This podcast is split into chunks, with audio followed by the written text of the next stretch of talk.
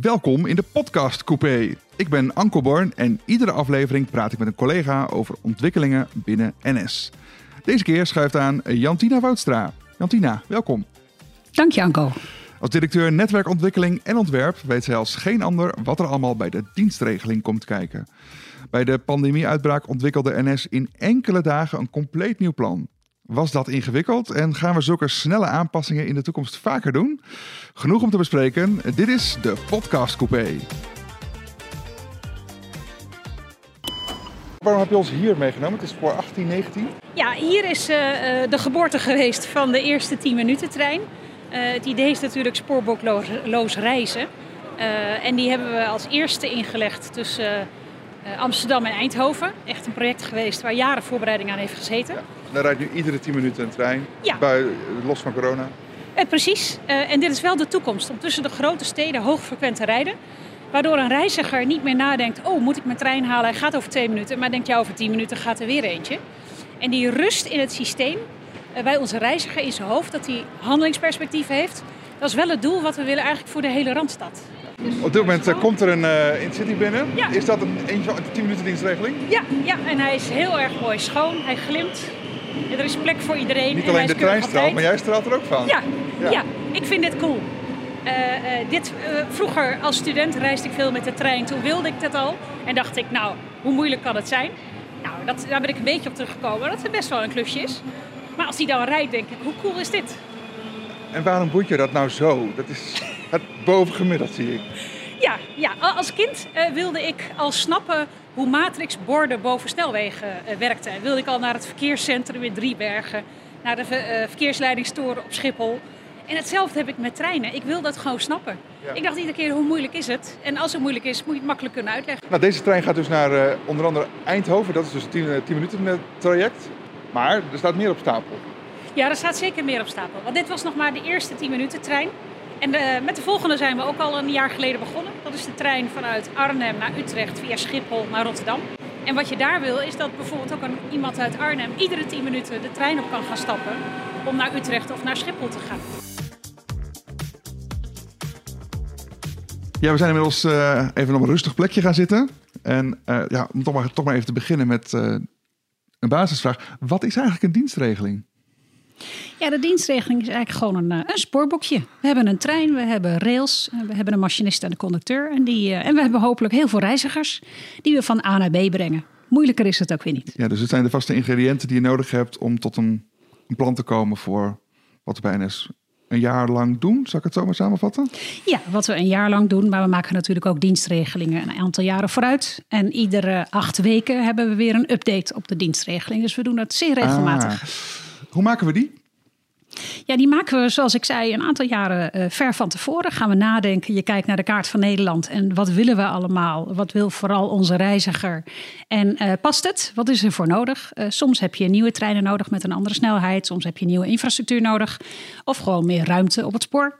En uh, dan ga je met elkaar in conclave. Dat doen we niet in splendid isolation als NS. We doen dat in de sector. Dus met andere vervoerders, met goederenvervoerders. En in een internationale context. Ja, dus iedere vervoerder heeft een eigen dienstregeling, kan ik het zo zeggen? Ja, uh, we dienen onze eigen plannen in. En uiteindelijk komen die natuurlijk samen bij ProRail. Ja. En daar worden ze dan in het dienstregelingssysteem geladen. Geeft, dan ja. hebben we een dienstregeling ja.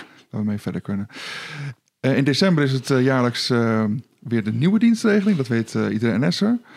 En maar je zegt ook, iedere twee maanden passen we hem aan. Ja, ja. dus uh, ieder jaar pas je hem aan. En de eerste zondag van december gaat hij dan in. En vervolgens heb je updates, dat noemen wij basisdagen updates. Uh, voor hardcore planners een uh, wijzigingsblad. En iedere acht weken krijg je die om kleine wijzigingen door te voeren. Aha, dus er zijn nog wel verschillende momenten door het jaar heen waarop wijzigingen nu al mogelijk zijn. Ja, ja. bijvoorbeeld uh, herfstminuutjes, als het wat gladder is op het spoor. Herfstminuutjes, iets... wat een prachtig woord. Ja, ja uh, door de blaadjes op de rails uh, glijden onze treinen wel eens ja. door. Dus je wil wat meer ruimte in je dienstregelingen hebben, zodat treinen wat rustiger kunnen rijden en op tijd kunnen blijven rijden. Maar ook instroom nieuw materieel. Als materieel nieuwe eigenschappen heeft, zoals SNG, pas je daar ook weer je rijtijden op aan. En ook dat doe je dus die in die BDU's. Oké, okay, dan liggen dus de puzzelstukken voor een dienstregeling op tafel. Hoe ga je daarmee aan de slag? Ja, we maken daar keuzes in. Keuzes die we altijd uh, weer uh, terughalen vanuit de strategie van NS. Daarin zeggen wij, we willen met intercities en met sprinters en intercity direct in Nederland ons aanbod bouwen.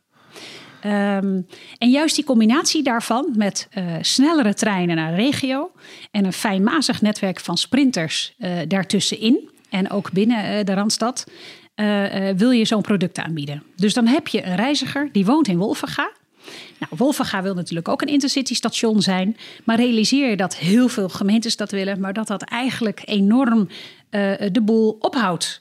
Want uh, als elke intercity overal gaat stoppen, uh, dan heb je geen snelle verbindingen meer. Dus wat je wil is dat die reiziger uit Wolvenga met een sprinter naar Zwolle gaat. daar feilloos, vlekkeloos kan overstappen op het intercity-netwerk. En dan met 200 km per uur naar Amsterdam kan met een ICNG. Dus op plaats nou, krijgt een beetje de bereikbaarheid die past bij de regio en bij de, in de plaats die het is. Ja, en uh, juist het aanvullende in deze uh, keuzes die we maken uh, tussen treinen en in het netwerk, moet zorgen dat iedereen zich bediend voelt. Ja, en dat komt terug uiteindelijk weer in de dienstregeling ja, en zo bouw je eigenlijk weer in uh, uh, allerlei blokjes deze dienstregeling op. En dat doe je natuurlijk niet alleen in Nederland, dat willen we ook internationaal doen. Dus met treinen naar Berlijn, naar Frankfurt, naar Wenen, uh, Parijs, Brussel en naar Londen. Dus je wil ook dat Nederland op die manier ontsloten wordt met de rest van Europa. Je luistert naar een podcast Coupé met Jantina Woudstra. Ze weet alles van de dienstregeling en misschien ook wel van de dienstregeling van de toekomst. Daar gaan we naar vragen. Want Jantina, in maart toen kon het wel. Toen hebben we in hoeveel dagen een basisdienstregeling uit de grond gestampt? Ja, dat hebben we in drie dagen gedaan. In drie dagen. Ja. Dat past niet in het schema wat je net vertelde. Nee, zeker niet. Daar, uh, daar is ook alles uh, wat we in principe aan afspraken hebben, is geschonden om te zorgen dat we het toch konden maken. Wat gebeurde er? We zagen natuurlijk in de buitenwereld uh, allerlei landen in een lockdown gaan. Wij zagen zelf dat ook onze mensen zich ziek melden of afwezig melden. Ja. En wij moesten gewoon goed voorbereid zijn. We ja. hebben monteurs, machinisten, conducteurs nodig, maar ook planners en bijstuurders om onze treindienst te rijden. Ja. En als die cijfers dan gaan oplopen, dan moet je een plan B klaar hebben hebben liggen. Dus we zijn op vrijdagmiddag hier in uh, Laan van Puntenburg gaan zitten. We hebben zes mensen opgesloten en gezegd: maak een plan die we de komende, toen dachten we nog, weken kunnen rijden. Ja. Uh, om te zorgen dat we wel blijven rijden, maar het met zo weinig mogelijk mensen uh, hoeven te doen, zodat we voorbereid waren op verzuimcijfers. Maar de puzzel was op dat moment hetzelfde uiteindelijk. De ingrediënten die je net noemde, je gaat op kantoor zitten dan, dus een weekend volgens mij als ik je ja. goed beluister. Dan heb je nog steeds de treinen, de mensen, het spoor. En toch is het in drie dagen toen gelukt. Wat was daar dan mogelijk? Ja, we hebben daar. Uh, we zijn met uh, mensen gaan zitten die zeiden: ik kan een inschatting maken wat dit betekent voor het opstellen van treinen, het behandelen van treinen, het maken van roosters, zodat we ook onze machinisten, conducteurs op de treinen konden krijgen. dus we zijn daar heel veel op expertise gaan varen. en ook in het weekend mensen gewoon gebeld van kunnen we dit maken als we dit maandag moeten rijden. Uh, maar dan trek je wel een enorme wissel op een organisatie. En het is ook niet de allermooiste dienstregeling. Uiteindelijk maar hebben is de dienstregeling mooi? Nou ja, um, uh, ik ben natuurlijk heel trots op het product van uh, intercities en sprinters in een combinatie aan Nederland kunnen aanbieden. Ja. we hebben nu gezegd, we willen ieder station in ieder geval kunnen blijven bedienen. Ja, dan moet je kiezen voor het sprintersegment. De intercities zijn dus allemaal aan de kant gegaan. Dus er zaten grove keuzes in. Er zaten in dat opzicht soms ook wel lelijke keuzes in. Uh, keuzes die wel zorgden dat Nederland in beweging bleef en alle uh, stations bereikbaar. Uh, maar als je op een afstandje kijkt en je hebt wat meer tijd, zou je een veel mooier plan nog maken. Met, met voor specifiekere stations mooi, die goed bedient met zowel intercities als sprinters. Dat soort dingen kun je dan, als je de tijd wel hebt, beter doen? Moet ik het zo zien? Nou ja, en je kunt je voorstellen, eh, er zijn echt artsen en verpleegkundigen die in Zwolle wonen en in Groningen in het UMCG werken. Ja.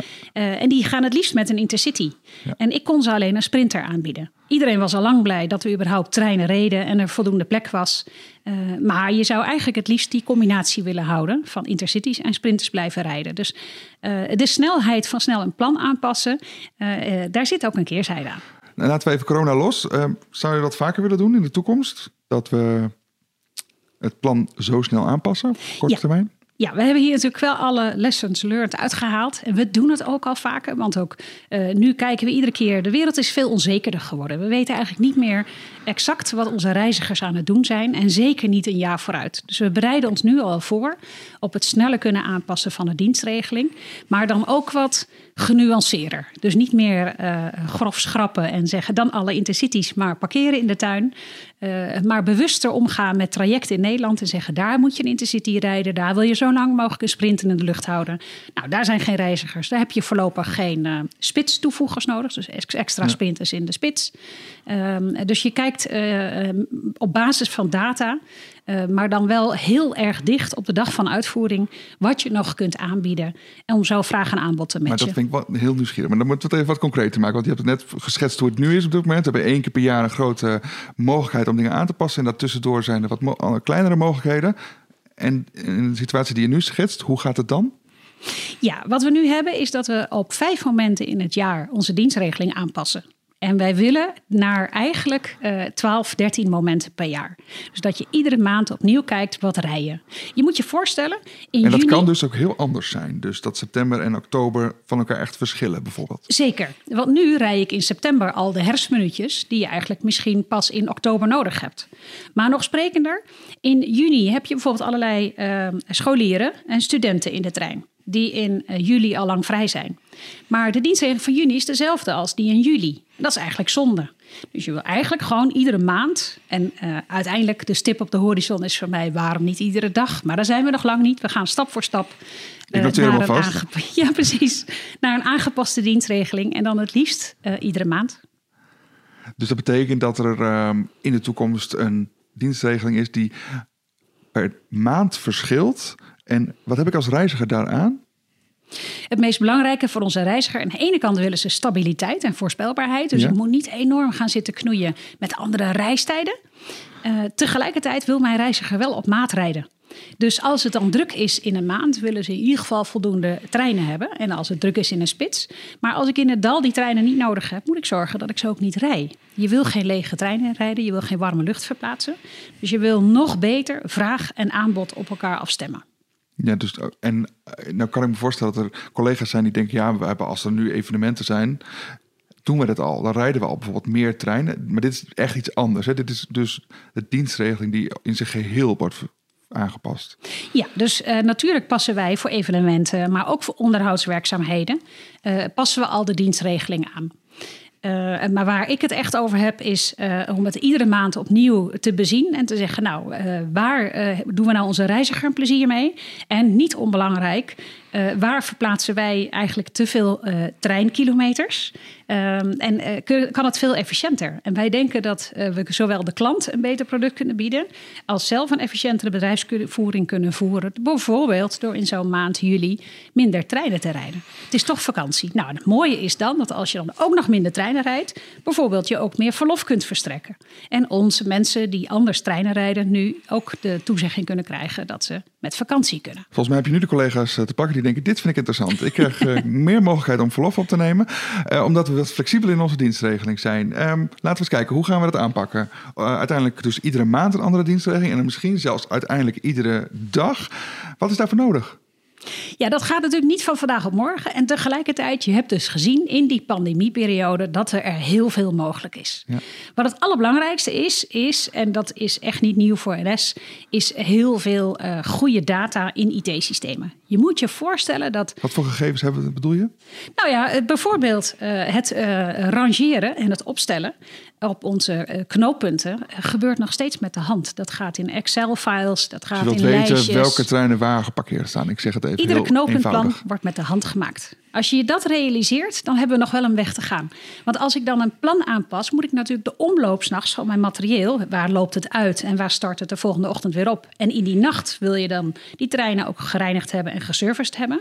Dat moet je niet meer met de hand willen doen. Uh, al zou je er nog 300 mensen tegen aanplakken, dat kun je gewoon met het menselijk brein niet meer omvatten. Dus het zijn alle roosters die eigenlijk ten gevolge van de dienstregeling aangepast zouden moeten ja. worden in zo'n geval. Ja, want je werkt in een keten. Ja. In diezelfde keten zit ook reisinformatie. Als ik de boel gaan aanpassen, moet mijn reiziger wel 24 uur van, te van tevoren weten vanaf welk perron uh, zijn trein vertrekt en uh, op welk tijdstip. Dus uh, omdat je in een keten zit, moet je als keten de handen in elkaar slaan en zeggen: Dit is het lonkend perspectief, hier willen we heen, de stip op de horizon. Ja, dus de... En daar heb je dus de samenwerking van nodig in de keten en je hebt IT-systemen nodig. De derde die essentieel is, je moet dit ook in de sector willen doen. Want als ik iedere keer mijn plannen ga aanpassen, maar ik kan vervolgens uh, met andere landen niet uh, dit plan doorvoeren, en dan komt mijn trein bij de grens tot stilstand. Dus je moet ook in de sector met goederen, met andere vervoerders, met ProRail en met internationale partners dit overeenkomen. Andere vervoerders of vooral ProRail? Ook andere vervoerders. We hebben ook te maken met Connection, Sintus, Arriva, die ook gebruik maken van de, uh, de sporen in Nederland. En daar op zijn minst wil je met elkaar afstemmen uh, welke aansluitingen we wel of niet willen handhaven. Ja. En als ik wijzigingen doorvoer en vervolgens er is geen busaansluiting of de veerboot sluit niet aan, ja, dan heb je natuurlijk wel met elkaar uh, een ja. ander probleem te gecreëerd. Ja. En wat is er nodig om dat tot stand te brengen? Deze mooie intelligente software, iedereen aanhaken in de keten, maar ook binnen het bedrijf? Nou, ik denk allereerst dat het gewoon heel belangrijk is om uit te leggen uh, waar je mee bezig bent. Ik kom zelf uit de operatie. En ik, ik heb uh, regelmatig mij afgevraagd waar ze in hemelsnaam mee bezig waren in de planfabriek, noemde ik dat dan. Uh, en ik snapte het ook gewoon niet. En niemand kon mij uitleggen waarom het zo lang duurde om een wijziging in een dienstregeling uh, drie maanden op een plank te laten liggen voordat ze dat kunnen doorvoeren. Als ik nu kan uitleggen dat ik die wijzigingen sneller kan doorvoeren, dat het beter is voor mijn reiziger en een efficiënte bedrijfsvoering, uh, dan probeer ik in ieder geval het grotere plaatje te schetsen waar ik naartoe zou willen met de dienstregeling. Daarna moet ik volgens mij volstrekt transparant, eerlijk en expliciet zijn in dat het ook nadelen heeft. En daarna kun je met elkaar de balans opmaken en zeggen: en toch gaan we het doen, want dit is beter voor onze reiziger en beter voor ons bedrijf. Voordat we gaan naar de laatste vraag die jij mag stellen aan de volgende gast, hebben we nog een uh, vraag van uh, Arjan Spormans. Die was in de eerste aflevering te gast. En zijn vraag was de volgende: Wanneer komt er nou eens een rechtstreekse trein van Utrecht naar Dordrecht en waarom is hij er niet?